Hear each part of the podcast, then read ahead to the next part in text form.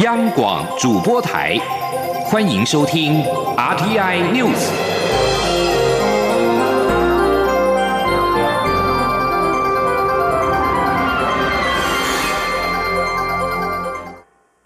各位好，我是主播王玉伟，欢迎收听这节央广主播台提供给您的 RTI News 新闻。首先带您关注。武汉肺炎 （COVID-19） 疫情趋缓，今天起全台大解封。卫福部长陈时中在疫情解封第一天到台北一零一大楼观景台参观。他受访时仍强调，解封不是就完全不管了，口罩、社交距离、个人防护都还是要做好。前天记者杨文军的采访报道。随着疫情趋缓，指挥中心宣布，民众即日起在高铁、捷运、台铁，在车站内或车厢中，只要保持社交距离，就可脱下口罩。卖场也开放试吃活动，民众的生活有望逐步恢复正常。全台解封第一天，卫福部长陈时中上午到台北一零一大楼观景台参观，正巧在观看一零一风阻泥球时碰上地震，一零一大楼突然警铃大作。广播也发出地震警报，呼吁大家注意。陈时中会后受访时指出，地震时身体没感觉，但眼睛有一点模糊。他还跟导览员确认是不是有地震，直呼真的很巧。另外，他也提到解封不是完全不管了。陈时中说，在解封，我们不是说完全就就都不管它了，基本上口罩、社交距离还是要维持。但我们现在可以让我们的视野看得更高，看得更远。啊，但是个人的防护还是要做好。至于罢韩案过关，陈时中表示，选举罢免是民主过程，有设计此制度，让大家可以公平的方法表达不同意见。既然结果出来，就依循制度去做。对于高雄市议长许坤元发生憾事，他也觉得非常悲伤。事发原因不知，但他致上哀悼之意。中央广播电台记者杨文君台北采访报道。而高雄市长韩国瑜罢免案过关，近期政坛纷扰，渴望暂告一段落之际，力挺韩国瑜的国民党籍高雄市议长许坤元于六号晚间坠楼身亡。意外发生之后，报道及网络社群留言纷杂，有人在网络上散播消息，引发家属的不满；也有政治人物贴文引起外界批评。家属今天发表三点声明，呼吁外界不要以讹传讹。家属对于不实言论将保留法律追诉权，并请尊重往生者为大。高雄市议会将筹组治丧委员会，全力协助家属善后。许坤元在六号晚间近九点的时候于住家十七楼坠楼身亡。检察官今天凌晨前往高雄市立殡仪馆完成相验。高雄地检署指出，许坤元的死因为颅骨骨折，至于坠楼原因仍在厘清当中。国民党主席江启臣今天对此表示感到难过，希望悲剧到此为止。他也强调，选举罢免都已经结束，台湾的社会不是只有政治，有太多事情要做。选书也有支持者需要情绪上的出口，希望大家能够冷静。而国际媒体是怎么看这一起台湾首起过关的直辖市长罢免案？《华尔街日报》报道，身为台湾最知名的亲中派政治人物之一的韩国瑜被罢免，这是主张对中国采取更通融态度人士五个月之内第二场选举上的挫败。《纽约时报》则是报道，韩国瑜以亲北京政见竞选总统，最终败选，而这一次罢免投票结果反映出台湾对中国态度日趋强硬。韩国瑜在竞选总统时，政见包括了拉近与北京当局的关系。他提出“台湾安全，人民有钱”的口号，并表示两岸关系好转有助于降低冲突风险，并改善台湾经济。报道指出，韩国瑜违背竞选高雄市长时的承诺，代当选之后代职参选总统，加上立场亲中，激怒了高雄选民。而多家大陆媒体在六号晚间也都报道了韩国瑜被罢免的消息。大陆方面网友主要的意见为：大力会台暖不了人心，少被骗一点，离统一更近了。当然，也有人认为这是台湾选民的胜利。继续关注的是生活讯息。受到俗称武汉肺炎 （COVID-19） 疫情影响，波兰航空搭载一百一十六名学生与台商，经过十三个小时的飞行，在今天清晨抵达台湾。部分学生表示，当地疫情还有些严重，对于能够回到台湾，内心很高兴。台湾 COVID-19 疫情虽然暂时趋缓，但是部分国家的疫情仍未缓解。波兰台北办事处表示，在波兰航空的协助之下，共有超过百人从华沙起航，在今天清晨六点二十四分抵台，而这也是台波史上首次的载客直航。一名前往波兰就读医学院、今年毕业的李姓学生表示，因为疫情关系，学校从三月中旬就宣布进行线上教学。目前波兰疫情仍属于紧张阶段，据说等到六月中旬过后才会考虑要不要开放边境。李姓学生表示，以往。前往波兰大多是搭乘其他航空由杜拜转机，但这一次以包机方式直接返台，省掉了转机过程。不过，由于航线问题，飞行了十三个小时才回到台湾。乘客以学生居多，也有部分的台商在内。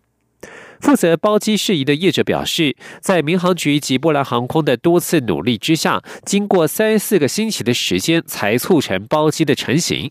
除了今天的班机之外，未来还有三架次的波兰航空班机会搭载台湾人返台。关心天气。中央气象局表示，今天受到锋面往南移动到台湾北部海域附近的影响，因此全台各地直到明天天气都不稳定。不过从后天开始，锋面就会远离台湾，也将转吹比较干的西南风，直到下个周末以前，全台又将重回到太阳高挂的天气形态。请听央广记者吴丽君的采访报道。一连几天火热的天气，终于在七号迎来一道锋面，让大地稍微降温。各地清晨低温大约在摄氏二十六到二十八度，高温则是三十二三度。不过没下雨时，感觉还是稍微闷热。气象局预估，这道锋面将影响台湾两天，全台各地，尤其是西半部及东北部地区，天气都将转趋不稳定。气象预报员。陈建安说：“因此，在这两天的话，在台湾的西半部地区以及东北部地区，可能会有短暂阵雨或者是雷雨的状况。那其他地区的话，雨量也会偏多，午后降雨几率也会增加。那其中在各地的山区，中午过后是有局部大雨发生几率。整体来说，今明两天天气比较不稳定，提醒大家外出一定要携带雨具备用。不过九号起，封面又会重新北抬到长。”长江流域一带，直到下周末，台湾附近都会转吹偏西南风到偏南风，而且水汽不多。除了东半部地区会有些局部短暂阵雨，西半部山区中午过后也会有些局部短暂雷阵雨外，各地大都是多云到晴，高温稳居三十一度以上。尤其大台北地区、中南部地区，还有台东南侧，依。就上看三十四、三十五度，仿佛盛夏天气。中央广播电台记者吴丽君在台北采访报道。疫情防范措施解封，加上好天气的情况之下，民众可以多选择一些户外的行程。农委会渔业署去年为了提升全民对渔港环境的参与，首次办理渔港环境评鉴活动。原本担心疫情恐怕让今年的评鉴活动停办，所幸台湾防疫有成，渔业署也宣布即日起第二季渔港环境评鉴活动起跑，邀请民众后疫情时代拼观光。今天记者郑祥云、陈林信宏的采访报道。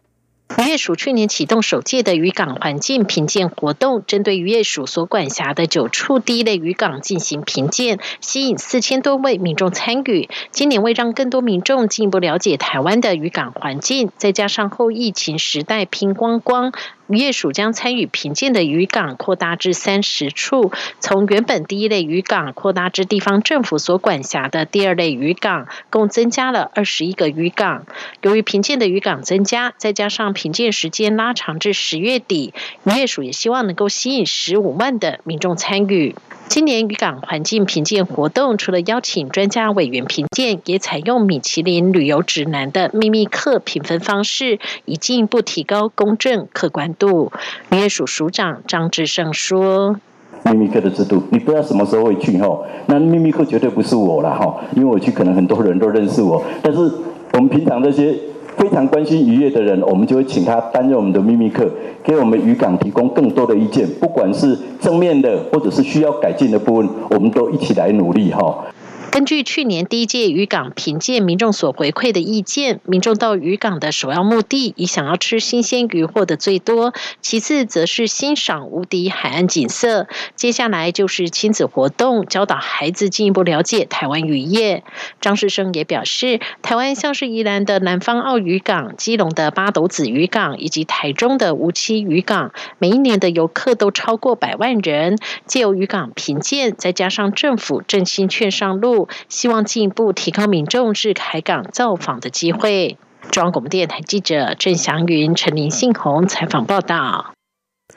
关心国际形势，中国国家主席习近平三号与五号分别与德国总理梅克尔、法国总统马克宏进行通话。外国媒体认为，这是中国想要牵制美国包围网的作为。根据韩联社报道指出，美国总统川普正在加紧推进扩大七大工业国集团 G7 成为反中联盟。此时，习近平接连与 G G7 核心成员国德国与法国领导人通话，牵制美国包围网的意图相当明显。报道指出，欧盟之前一直努力在中美之间扮演调解人的角色，但最近由于中国全国人大通过《香港国家安全法》的立法授权，加上欧盟内部对于中国通讯设备制造商华为的借据，欧洲舆论出现越来越多对中国的批评。报道指出，因此习近平这两次通话都特别强调中国与欧洲的全面战略伙伴关系。马克宏则表示，法国方面愿意与中方一起落实世界卫生大会 （WHA） 的共识，支持世界卫生组织发挥重要作用，与世卫组织加强合作，加大支持非洲国家对抗疫情的行动。全美国抗议非裔男子弗洛伊德之死发起的游行将进入到第十二天。美国华府警局局长纽夏表示，抗议民众六号可能聚集在华府，以发起大规模示威。活跃人士在社群网站号召百万人站出来。纽夏向华府当地媒体表示，六号的示威可能是这座城市历来出现过的最大规模抗争活动之一。他并且表示，市中心许多地区将从清晨开始管制交通。纽夏并未估计抗议群众的人数，而当地媒媒体则是预测将有数万人到场，而部分带头的活跃人士在社群网站号召百万人加入。反歧视与争取司法正义的游行，六号也在旧金山湾区举行。年轻人加入了游行行列，认为此刻是改革的好时机。根据旧金山纪事报的报道，六号同步在旧金山市区进行的另外一场千人游行活动，尽管民众努力的维持秩序，但仍仍然是一度让金门大桥上的交通中断。继续要关注的是国际间的一起环境灾难。美国国务卿蓬佩奥六号表示，愿意协助俄罗斯清理于西伯利亚北部一条位于北极圈的河流。这条河流受到大量的柴油污染。蓬佩奥在推特上表示，很遗憾听到俄罗斯诺里尔斯克的漏油事故。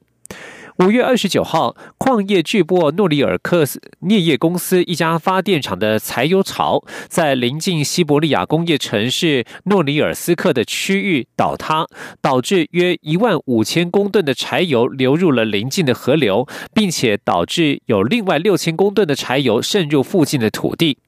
而这起漏油事故被视为是北极有史以来最严重的生态灾难，导致受污染的河流出现鲜红的颜色。俄罗斯总理普京宣布紧急状态，并且表示希望造成污染的公司能够支付所有的清理费用。不过，清理可能需要数年的时间。以上新闻由王玉伟编辑播报，这里是中央广播电台台湾之音。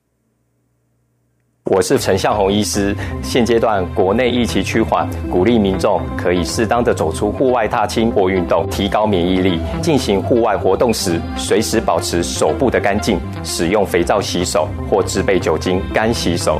在户外通风良好的场地，也要适当维持社交距离。建议随时携带毛巾，避免直接用手触摸眼、口、鼻。户外活动回家后，请尽快换上干净